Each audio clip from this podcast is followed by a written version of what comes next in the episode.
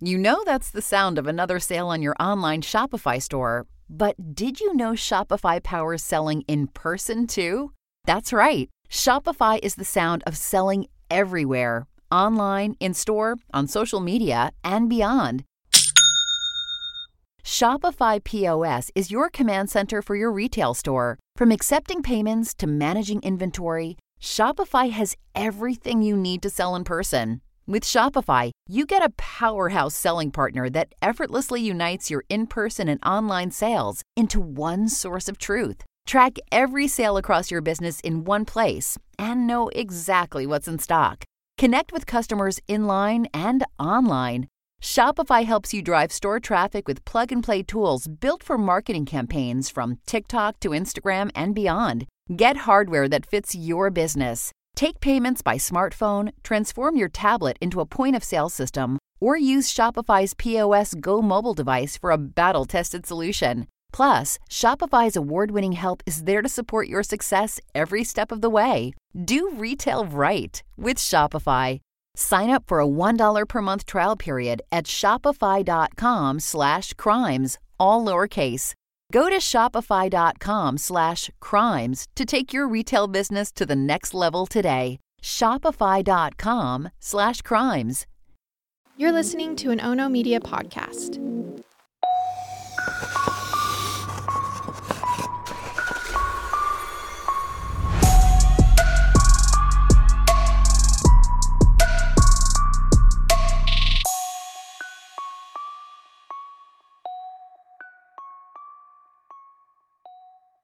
Hi, everyone, and welcome back to the show. I hope you guys are all having a great Wednesday. I know I am over here, and I can't wait to dive into this week's episode. So let's do it. Last week, we talked about two murders in Los Angeles County in the early 1990s. Two murders that appeared to be linked. In fact, they were almost identical. Both victims were up and coming models who disappeared after going to meet an unidentified photographer for a photo shoot. All the circumstances were similar. Even the location where the victim's personal belongings were found were the same. And yet, as time would reveal, each woman was killed by a different man. LA is a city full of young, ambitious people, aspiring actors, aspiring writers, and aspiring models. And it's also a city that's lousy with predators, eager to take advantage of these up and comers, especially models. Both men in last week's cases preyed on young models by using the ruse of a photography session to get the women alone with them in isolated places.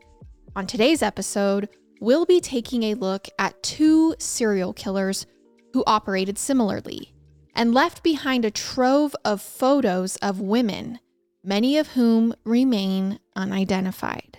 And we're hoping you might even be able to help put a name to some of the women in these photos. If you've heard about Rodney Alcala, you probably know him as the dating game killer. But it's a bit of a misnomer because although it sounded good in the headlines, he never killed anyone he met on the dating game. But he was a contestant on the dating game in 1978 at a time when he had already murdered multiple women. I mean, that's pretty insane. He appeared on the show and competed against two other men for a date with a contestant named Cheryl Bradshaw and he literally won. Cheryl chose him, but she got creepy vibes from him almost immediately from the point he appeared from behind the curtain, and she eventually backed out of the date, which could very well have been a life saving choice.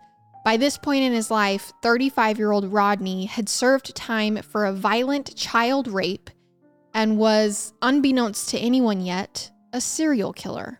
So, when he was found guilty for five cold case murders in 2010, and it was learned he had appeared on the dating game, that clip was all over the news. And it's a great story. And so is Rodney Alcala's other brushes with fame and infamy, like when he studied film under fellow sex offender Roman Polanski at NYU, or when he worked in the same office as sadistic serial killer Richard Cottingham, or when he murdered the goddaughter of Dean Martin and Sammy Davis Jr.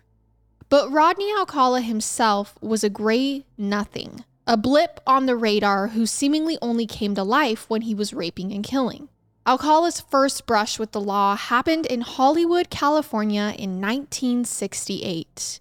A man named Donald Hines was driving down Sunset Boulevard when he observed a man appearing to lure a little girl into his vehicle, a beige car with no license plates. Once the girl was in the car, the man drove away. Donald Hines followed the car to a nearby apartment complex where it parked and he saw the man lead the little girl inside the building. That's when Donald Hines made his way to the nearest phone and called police. Not long after, LAPD officer Chris Camacho showed up at the address on DeLongpre Avenue and knocked on the door. He heard footsteps pacing around the apartment before a naked man suddenly appeared at the window and in a nervous sounding voice, the man told the officer he had just gotten out of the shower and needed some time to get dressed. Officer Camacho sensed something wasn't right with this situation. And the guy, though he was claiming he'd just gotten out of the shower, wasn't at all wet. So he told the guy to open the door immediately. And the man said, Wait, just let me put my pants on. You've got three seconds, Officer Camacho then said. Suddenly, the officer heard a moaning coming from inside the unit, as though someone were injured or in pain. So he kicked down the door and forced his way inside the apartment, and that's where he found the eight year old girl nude and unconscious on the floor, surrounded by a pool of her own blood. As soon as the officer heard the girl gag and realized she was still alive, he attended to the injured child and the man fled through the rear of the residence. But he left something behind that gave his identity away his wallet. And the ID inside of it belonged to Rodney James Alcala. The girl was rushed to the hospital. She had been sexually assaulted and beaten with a steel bar, which was then used to strangle her. She spent the next month in a coma. It was pretty touch and go. And when she came out of it, she would later tell police that the man, now identified as Rodney, had pulled alongside her and offered her a ride in his car. She told him she didn't talk to strangers, and that's when he told her that he knew her parents. He wasn't a stranger. So she got into his car and he drove her to his apartment where he told her he wanted to show her a picture. Once she was inside, he attacked her. At the time, the little girl was in the second grade and lived with her family at West Hollywood's famous Chateau Marmont. It would take her months to recover from her injuries, and it was an attack that would haunt her for decades. Although she had blocked the incident itself out of her mind and remembered none of it. But if it hadn't been for the alert Good Samaritan named Donald Hines, the little girl may not have lived. She wouldn't have lived to have a family of her own, to have a successful career, an amazing life. But Rodney slipped through the authorities' grasp that day and would brutally close the chapters on at least eight human lives in the decade that followed. With a warrant out for his arrest, Alcala left LA, relocated to New York, and began using an alias. He was now John Berger. And under that name, he enrolled in NYU's film program and began studying under director Roman Polanski who six years later would himself rape a child, a 14 year old girl, and would ultimately flee the United States to escape charges. And he has not stepped foot back in the US since. I'm sure you know the story, and it was while Alcala was living in New York under an assumed name that he began approaching women on the streets of Manhattan, presenting himself as a photographer and soliciting them for private photo shoots. None of them knew that he was, by this time, one of the FBI's 10 most wanted fugitives. And in the summer of 1971, he got a job working as an arts camp counselor in Sunapee, New Hampshire. And amazingly, two of the campers noticed a wanted poster with his face on it while mailing something from their local post office. They contacted police, and that's when Alcala's true identity was discovered, and he was placed under arrest and extradited back to California to face charges.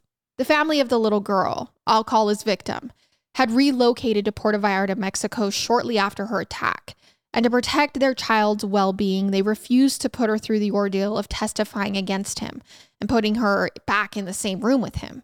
You'd think that authorities already had enough to put the guy away for life. I mean, essentially, an officer walked in on the attack. Unfortunately, though, because there were no other witnesses, prosecutors struck a plea deal with Alcala where he pleaded guilty to a lesser charge, the charge of child molestation, and he was sentenced to, get this, one year in prison. One year, folks. This is a guy who, at the age of 25, he commits his first offense, his first known offense, and it's straight up child abduction, rape, and attempted murder which almost certainly would have been murder had it not been for Donald Hines, the Good Samaritan who called police, and for Officer Chris Camacho, who showed up and busted down that door. At the time he committed this crime, Alcala had just graduated from UCLA's School of Fine Arts and had no criminal record. So he not only had a sadistic sexual streak, but he was gearing up to live a double life and probably also wanted to kill the little girl so he wouldn't get caught. And if things had gone to plan for him, who knows how long he would have continued killing and getting away with it without entering law enforcement's radar. They had him in their grasp, a guy who was a strong candidate for reoffending and probably for committing murder. And he only got a year. By 1974, he was out on parole, and in no time, he was out prowling the streets again. This time in Huntington Beach, California, a hunter seeking prey. And just a mere two months into his parole, he found some when he abducted a 13 year old girl and took her out to an isolated stretch of beach where he made her smoke marijuana with him before he forced her to kiss him. He was arrested again, but was only charged with giving marijuana to a minor, which was a violation of his parole, landing him back in prison for another two years. He was paroled again in 1976 and then his parole officer granted him permission the following summer to visit New York City, despite him being a flight risk and a known repeat sex offender. And it was during the week that Alcala was in New York that a 23 year old woman named Ellen Jane Hover disappeared after being seen in the company of a young ponytailed man who may have been, according to her date book, a photographer named John Berger. Ellen was the daughter of a wealthy New York City attorney named Reuben Schwartz. She was also the goddaughter of Dean Martin and Sammy Davis Jr. of the legendary mm-hmm. Rat Pack. So these connections made Ellen's disappearance widely covered. Ellen's remains wouldn't be found until June of 1978, when her skeleton was excavated from the grounds of a hospital in North Tarrytown in Westchester County, north of New York City. It had been buried beneath heavy rocks on a hillside. By this time, Alcala had already been contacted and questioned by the FBI after they received a tip about his arrest in New Hampshire, back when he was using the same name, John Berger, as the one found in Ellen Hover's address book. He went so far as to admit, okay, he knew Ellen Hover because he probably believed her body would never be found. But either way, by the time it was found, it was a skeleton, and there was absolutely no evidence they could find to prove that Rodney was her killer. 1978 was an eventful year for Alcala. He got a job working as a typesetter for the LA Times, and he briefly was a suspect in the Hillside Strangler investigation because of his location and his sex offender status. He was also arrested again that year for possession of marijuana. And then he appeared on The Dating Game, which aired that September. By this time, he had murdered half a dozen women or more, but like I said, nobody knew it yet. And certainly, the dating game didn't do background checks on its contestants because they would have learned that Alcala was a convicted sex offender. Also, I think it really tells you something about the nerve of Rodney Alcala who, rather than keeping a low profile because he was a serial killer, decides to go on primetime network TV. And like I said earlier in the episode, the contestant, Cheryl Bradshaw, chose him. But then the following day, she rang up the show's contestant coordinator and expressed that she thought Alcala gave off weird vibes and wasn't comfortable going out with him. In June of 1979, a 17 year old girl named Lori Wertz was approached by Alcala while roller skating with her friend at Sunset Beach in Orange County. He said he was a photographer and wanted to take their pictures, and the two girls agreed. But then he seemed like he wanted to separate Lori from her friend and get her to go with him in his car. She refused, and Alcala then drove to Huntington Beach where he encountered 12 year old Robin Samsoe and her friend Bridget. He took the same approach with them that he had earlier at Sunset Beach with Lori Wertz. But these girls declined, and then a grown up who knew the girls and sensed Alcala was up to no good asked him what was going on, and Alcala bolted. Go back to the days of relaxing on the beach and enjoying all day fun with Spring Break on DraftKings Casino. Play exclusive games like Rocket, a fan favorite and my personal fave at DraftKings Casino. The excitement is boundless, the vibes are perfect, and the cash prizes could be massive. New players start playing with just 5 bucks and get 100 back instantly in casino credits. Download the app and use code PAYTON, P A Y T O N, to book your one-way ticket to fun with DraftKings Casino. The crown is yours. Gambling problem? Call 1 800 Gambler or visit www.1800Gambler.net. In Connecticut, help is available for problem gambling. Call 888 789 7777 or visit ccpg.org. Please play responsibly. 21 plus, physically present in Connecticut, Michigan, New Jersey, Pennsylvania, West Virginia only. Void in Ontario. Eligibility and other restrictions apply.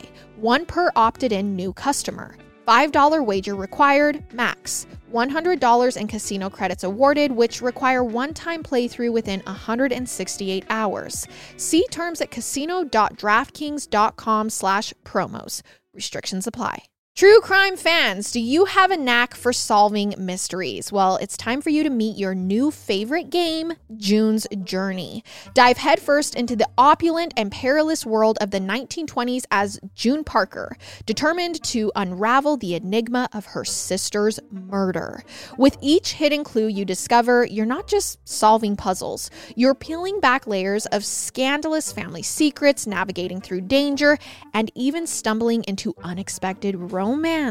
Imagine every scene is a gateway to a new thrilling storyline, taking you from the parlors of New York to the sidewalks of Paris. You guys, I've been engrossed in a chapter that's challenging and utterly compelling. If you're like me, enjoying a puzzle to unwind, June's journey hits the spot. Plus, I mean, decorating my estate is incredibly satisfying. Discover your inner detective when you download June's Journey for free today on iOS and Android. Later that afternoon, the girls separated as Robin pedaled away from the beach to her ballet class, but she never arrived. Twelve days later, her remains were found by a park ranger in the Sierra Madre foothills. After a sketch was published in the paper, tips began to pour in, among which was from Alcala's parole officer. Police looked into Alcala's background and decided to serve a search warrant on his mother's house in Monterey Park, where he lived. One of the items they found there was a receipt for a rented storage locker in Shoreline, Washington, kind of outside of Seattle. They got another search warrant and searched Alcala's out of state storage unit. Inside, they found the distinctive pair of golf ball earrings that Robin had been wearing the day she disappeared. And they also found a trove of photographs of unidentified women and children, nearly 2,000 of them and some of them were sexually explicit. Alcala was then arrested and charged with Robin Samsoe's murder on July 24, 1979. He denied knowing the girl, of course, and he claimed the earrings were his. The case went to trial, and Alcala was found guilty in May 1980 and sentenced to die in California's gas chamber. And in 1983, he was publicly identified as the prime suspect in Ellen Hover's 1977 murder back in New York. But then, in 1984, the California Supreme Court overturned the verdict because the jurors had been informed of his previous sex offenses, which were not admissible. He was retried and again in 1986 found guilty and sentenced to die. But a small technical mistake that the second trial judge made resulted in the conviction being overturned once again in 2001. As prosecutors prepared to try Rodney Alcala a third time, Alcala, of course, remained incarcerated. During this period, he wrote a book called You, the Jury, where he wrote about why he was innocent of Robin Samsoe's murder and why it was another guy who was responsible. And also during this period, his DNA was collected from an oral swab, which he protested, probably because he knew what the outcome might be, and he was right. With Alcala's DNA now on file, he was immediately connected to two cold case murders the 1977 murder of a 27 year old nurse named Georgia Wixted, who was found strangled in her home in Malibu, and the 1978 murder of a 32 year old legal secretary named Charlotte Lamb, who was found raped and murdered in a laundry room. And over the next year, two additional murders would be connected to him the murder of 21 year old Jill Parenteau, who was murdered in her Burbank apartment back in 1979 and Jill Barcomb, a 17 year old runaway who was found dumped in a ravine in 1977. He was recharged with Robin Samsoe's murder and also the four additional murders he had now been linked to via DNA. At first, Alcala pleaded not guilty by reason of insanity before changing his plea just to not guilty. And when the case finally went to trial in 2010, he hired as his attorney himself, Bundy style. It was around this time that it became known he had once appeared on the dating game game show. And it was also around this time that over a hundred photos of unidentified women from Rodney Alcala's storage locker were first released to the public. We've posted a link to those photos in the description on our YouTube video and in our episode notes. When he took the stand as a witness for the defense, he asked himself questions addressing himself as Mr. Alcala in an artificially deepened voice before then reverting back to his normal tone and responding to them. It's really a shame that cameras were not allowed in the courtroom for this. He also accused Robin's mother of making up stories and lying, and he tried to attack the credibility of this poor woman whose daughter he had brutally killed and who had been dealing with his trials and appeals and retrials for over 30 years by this point. He gave long, rambling statements in court, and during his closing argument, he played Arlo Guthrie's song Alice's Restaurant in the courtroom. And after deliberating for less than two days, the jury found Alcala guilty on all five counts, and he was once again sentenced to die. Three years later, he was tried in New York for the murder of Ellen Hover, as well as an earlier murder there in 1971 when he raped and killed a 23 year old flight attendant named Cornelia Crilley in her Manhattan apartment. Surprisingly, Alcala pleaded guilty in these cases because he wanted to return to California to appeal his death penalty conviction. In the state of New York, the death penalty had been abolished five years earlier. When Rodney Alcala's photos of those women and kids were first released to the public, a number of women who recognized themselves among his photo collection came forward and identified themselves. That combined with the best efforts of investigators led to 21 women being identified by April of 2010. And those women were obviously not murder victims. However, that still left over 100 unidentified and unaccounted for. In 2013, the sister of a woman named Christine Thornton, who had been missing since 1977, recognized her sister as one of the women pictured among Alcala's photographs. Thornton was 28 years old and six months pregnant when she had last been seen hitchhiking out of Mississippi. In the picture that was found in Alcala's collection, Christine Thornton can be seen sitting on a motorcycle on what appears to be a road in the desert. The missing woman's family provided their DNA to be uploaded into the FBI's database for comparison with unidentified remains. And in 2015, there was a hit. The DNA was a familial match to unidentified skeletal remains found in Sweetwater County, Wyoming in 1982. When Rodney Alcala was approached about this, he admitted to meeting Christine Thornton and taking her picture but he denied killing her. So this girl just happened to go missing and was murdered, but he, the serial killer who's now been linked to multiple victims, oh, he didn't kill her. He was charged with Christine's murder in September of 2016, but by this point, Alcala's health had deteriorated and he was too frail to be extradited to Wyoming to stand trial. And in July 2021, Alcala died from natural causes at California State Prison at the age of 77. He remains a suspect in numerous other murders, and some law enforcement agencies believe Alcala could be responsible for more than 100 unsolved murders, which would make him one of the most prolific serial killers in America. Please take a look at the unidentified women in the photos taken by Rodney, and if you recognize any of them, contact the Huntington Beach Police Department. Now, of course, Rodney Alcala wasn't the only black hearted murdering creep to prowl LA and lure the victims with this seductive offer of having their picture taken. Catching serial predators like Alcala in the 1970s and 80s was honestly like a game of whack a mole. Take one of them off the streets, and another one pops up. William Richard Bradford was another such predator, a mole in our game of whack a mole. And just like with Rodney, he was arrested decades ago and a cache of photographs of unidentified women were found during a search of his property. And those photographs would not be shared publicly until decades later. And just like Alcala, at least one of those unidentified women was later identified as a cold case murder victim. And also like Alcala, Bradford at one point chose to represent himself at trial. It's crazy how the facts of these cases sometimes rhyme and how similar two or more serial offenders can be. Bill Bradford's name is one you may not have heard. Although he's been linked to four murders, convicted of two, and suspected of possibly dozens more, he's received relatively little coverage in the media. As far as I know, no books have been written about his crimes.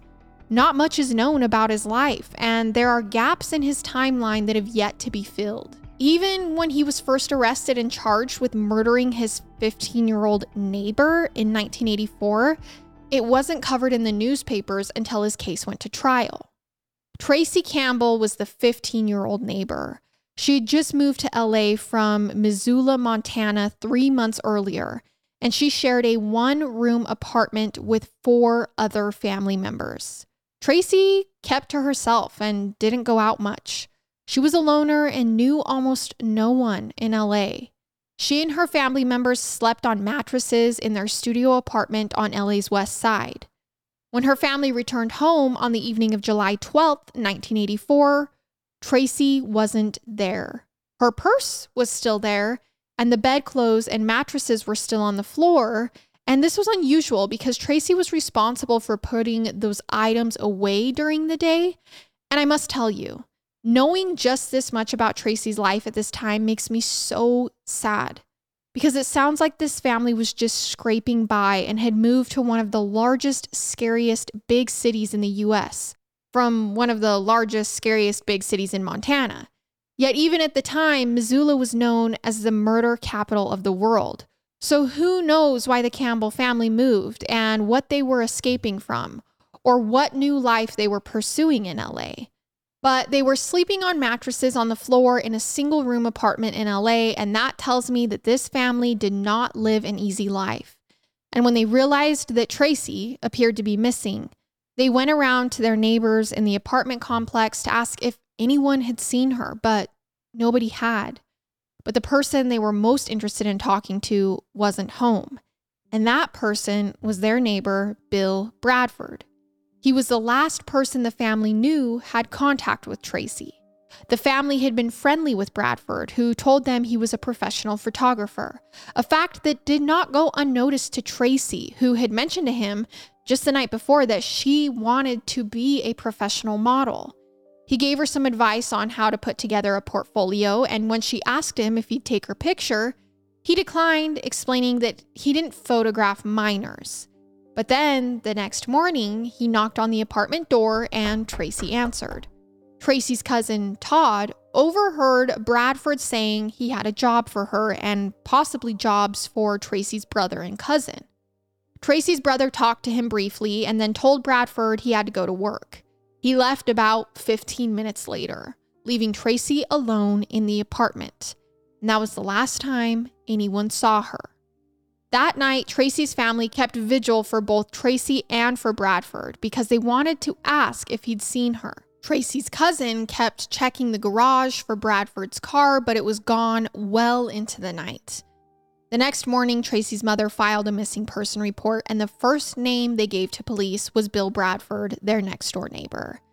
By midday, Bradford had still not returned to the apartment complex, and a private investigator who was also trying to get in touch with him happened to run into Tracy's mother, who told him that she believed Bradford had her daughter. So the PI began phoning Bradford's apartment every hour on the hour until around 4 o'clock that afternoon when Bradford finally answered and agreed to meet with the PI. At which point, Bradford admitted that he'd driven Tracy to the store to buy cigarettes and then dropped her off on Venice Boulevard, where she claimed she was going to hitchhike to the beach. And that was the last time he'd seen her, he told the PI, making him the last known person to have seen her.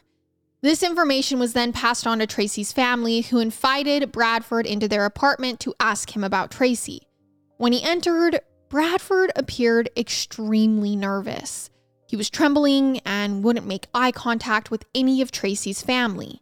And he explained that he hadn't seen her, had no idea where she was, and had been away all day taking pictures in Orange County. Later that day, Tracy's cousin inspected Bradford's car and found that it had been recently washed. Police interviewed Bill Bradford twice at this point, and they searched his vehicle, but they didn't find anything. Nonetheless, he was arrested two weeks after Tracy's disappearance, and search warrants were obtained for Bradford's apartment and his vehicle. Inside Bradford's apartment, investigators found a box in his closet containing women's jewelry, and in his vehicle, they found a knife, Polaroid photos, undeveloped photo negatives, camera equipment, and hidden under the floorboard, a keychain with several keys attached. They also found a camera bag containing photos of another woman, a woman that they didn't recognize. But one of the policemen, Officer John Rockwood, saw something on the woman that caught his eye. It was a small tattoo, barely visible on the woman's ankle. Earlier that month, the partially clothed body of a woman had been found in an alleyway behind a carpet store in Hollywood. The victim had been strangled to death, wrapped in a bedspread, stripped of identification, and had pieces of her skin cut away in three places on her body, including her ankle, in the exact spot that the woman in the photo had the tattoo. The woman, who remained unidentified, was being referred to as Jane Doe 60, and it appeared that her killer had possibly cut away her tattoos to prevent her from being identified. But it wasn't long after Bradford's arrest that Jane Doe number 60's fingerprints were matched to a 21 year old woman named Sherry Miller, whom Bradford would later admit to knowing. Bradford acknowledged to police that it was her in the photographs. He explained to investigators that he had known Sherry for about two years and had met her when she tended bar at a local dive called the Meat Market. She had recently been going through a divorce and was working odd jobs, sometimes painting houses, sometimes living out of her car. And allegedly, she had asked Bradford to take some pictures of her so she could send to her mother, who had no recent photos of her. The keys seized from Bradford's car, along with some of the jewelry from his apartment, would be identified as having belonged to Sherry Miller, the murder victim. Bradford would explain this by claiming she had given him these things a few months earlier because, according to him, she wanted some modifications done to each of them. They also identified another woman that they found among his photos. Donnelly DeHamel, who was 31 years old when she was last seen in 1978, leaving behind two young daughters, ages 9 and 11. This was after a night out with her boyfriend at a local bar. All right, when you're traveling, do you ever stress about what's happening back home? Like, did you forget to lock up or leave a window open? That's why I totally suggest getting SimpliSafe Home Security today. It's for top notch security and peace of mind, no matter where your summer adventures take you. Anything you might worry about leaving your home for an extended period of time has been thought out by SimpliSafe. It's whole home protection with sensors to detect break ins, fires, floods, and more. It's definitely so nice, you know, when you're home to be like, oh, no one's probably going to break in. But when you're away from home, it's also nice to have that peace of mind that there's not a fire, there's not a flood, no one is coming into your house. There's a variety of indoor and outdoor cameras we've installed, so we have a view of all the entry points. Plus, I just feel relieved knowing that it's backed by 24 7 professional monitoring for less than a dollar a day.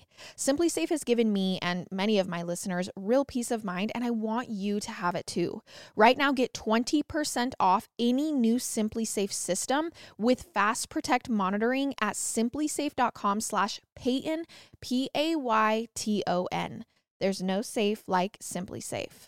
You guys, warmer, sunnier days are calling, and I'm fueling up for them with Factor's no prep, no mess meals. I've met my wellness goals in time for summer thanks to the menu of chef crafted meals with options like Calorie Smart, Protein Plus, and Keto. Factor's fresh, never frozen meals are dietitian approved and ready to eat in just two minutes. So, no matter how busy I am, I always have time to enjoy nutritious, great tasting meals. So, make today the day you kickstart start a new healthy routine. I mean, what are you waiting for? With 35 different meals and more than 60 add ons to choose from every week, I know I always have new flavors to explore. And you can crush your wellness goals too this May with dietitian approved meals and ingredients that you can trust. That's from breakfast to dessert, stay fueled with easy, nutritious, and delish options. Plus, factor meals are ready in two minutes. There's no shopping, prepping, cooking, or cleaning up. It's literally my least favorite part of meal prepping and they take it away.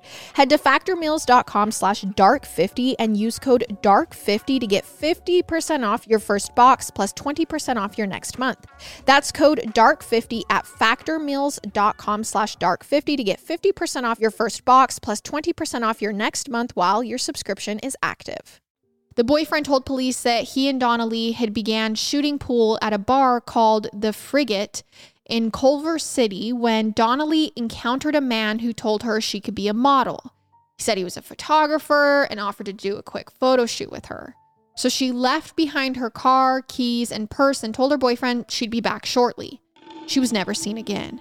And at the time her mother reported her missing, the police didn't seem to be doing anything about the case. But then, in one of the pictures found in Bradford's storage in 1985, Donnelly is photographed fully nude and appears nervous, possibly frightened. Upon reviewing their files, police zeroed in on the decapitated body of an unidentified woman found in Malibu Canyon in 1978, not long after Donnelly's disappearance. Using the woman's fingerprints, they positively identified her as Donnelly, the third missing woman to have been photographed by Bradford and the second one murdered. When asked about Donnelly, Bradford admitted meeting her in the bar that night and taking her picture, but he didn't know anything else about her or what happened to her afterward. Bradford seemed to have an answer and an explanation for everything. And after four days of questioning, they released him as they didn't have enough evidence at this point to charge him in either Tracy Campbell's disappearance or Sherry Miller's murder. But they kept a close eye on him, tailing and surveilling him around the clock, and he knew it. A week after his release, he paid a visit to the one hour Moto Photo shop, which is where he frequently brought pictures to be developed. He grilled the employee on duty about what she had told police who had visited the store two days earlier. He then provided a stack of negatives he wanted to have reprinted, but before handing them over to the employee, he examined them carefully and at one point cut off one single frame from one of the strips stuck it into his mouth, and began chewing on it until the emulsion had been fully scraped off.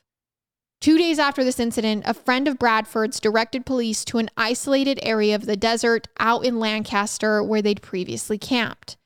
This friend had told police that Bradford had reached out to him shortly before Tracy Campbell's disappearance for directions to this area. So police were taken out to this area, and there they found the nude, severely decomposed body of 15 year old Tracy Campbell, just 400 yards from where Sherry Miller had been photographed by Bradford, as there was a distinctive rock formation in the background of the photographs that was in the same area as where Tracy's body was found. Tracy's hands were missing, suggesting someone had cut them off in an attempt to prevent her from being identified, much like how Sherry Miller's tattoos had been sliced off for the same reason. And the body was so severely decomposed to the point that the skin was mummified and it wasn't even clear what gender it was. The small print blouse that was wrapped around the victim's face would later be identified as belonging to Tracy. The medical examiner determined that Tracy, who was identified by dental records, had been killed by ligature strangulation. Bradford was then arrested a second time and charged with both murders. More evidence would be found in his house and vehicle that pointed to his guilt, including the presence of blood in his trunk, a wristwatch that belonged to Sherry Miller, white rope that was identical to the ligature impressions on Tracy's body, and a large number of photos of unidentified individuals, mostly women, from storage areas inside Bradford's apartment and the complex garage. When the case went to trial in 1988, the prosecution alleged that Bradford was a serial killer the jury found the evidence persuasive enough to find him guilty in both murders. And during the penalty phase of the trial, Bradford fired his attorney and represented himself, and essentially insisted that the jury send him to the gas chamber. Just think about how many murders you don't even know about, he taunted them. The jury gave Bradford what he wanted. He was sentenced to death. And after Bradford was sent to San Quentin, the case, which received little to no coverage outside of California, was seemingly forgotten about, along with all those photos that were found at Bradford's apartment, possible murder victims. In late 1997, when an appeal was filed on Bradford's behalf, court documents revealed multiple other rapes he had committed in the 1970s and 1980s against ex girlfriends and acquaintances. He had pleaded no contest in a rape charge in July of 1984, the same month he killed Sherry Miller and Tracy Campbell. And he had also been linked to the 1982 murder of a 23 year old black gay man named Misha Stewart, who was last seen leaving a Santa Monica gay bar with a man fitting Bradford's description and was later found strangled with a woman's bra across from a bar frequented by Bill Bradford. Bradford was never charged in either Donnelly or Misha's murders. Years later, Deputy District Attorney David Kahn would remember Bradford as the scariest person he ever prosecuted.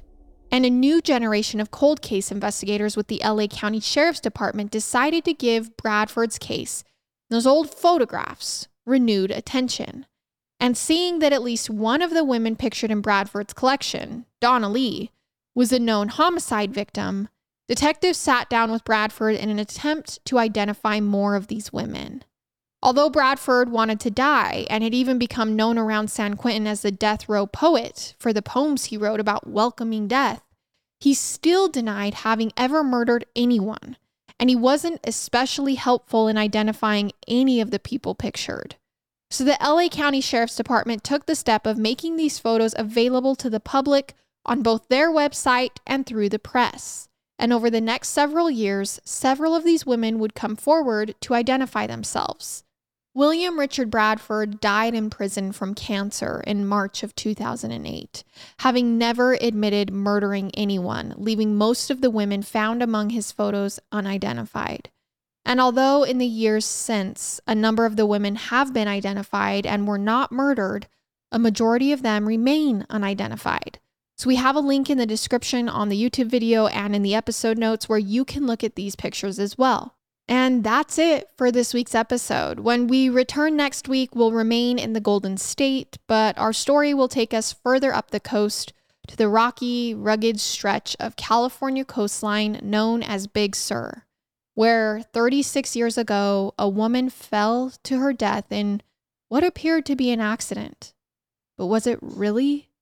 You probably already know the answer, but hear the full story on next week's episode. I'll see you soon.